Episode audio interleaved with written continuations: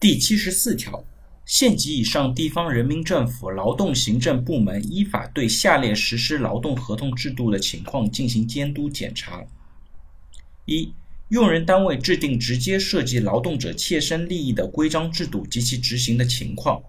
二、用人单位与劳动者订立和解除劳动合同的情况；三、劳务派遣单位和用工单位遵守劳务派遣有关规定的情况；四、用工单位遵守国家关于劳动者工作时间和休息休假规定的情况；五、用人单位支付劳动合同约定的劳动报酬和执行最低工资标准的情况；六、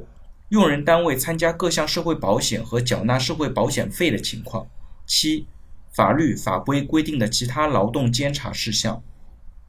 那这一条呢，其实列举了劳动行政部门监察监督的具体事项。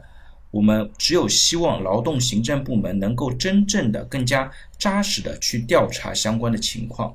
那在现实过程当中呢，劳动行政部门更多的是依照当地相关劳动者的投诉和举报，才开始开展相关的行动。这也和我们国家企业数量比较多，劳动关系执行情况比较复杂是有关系的。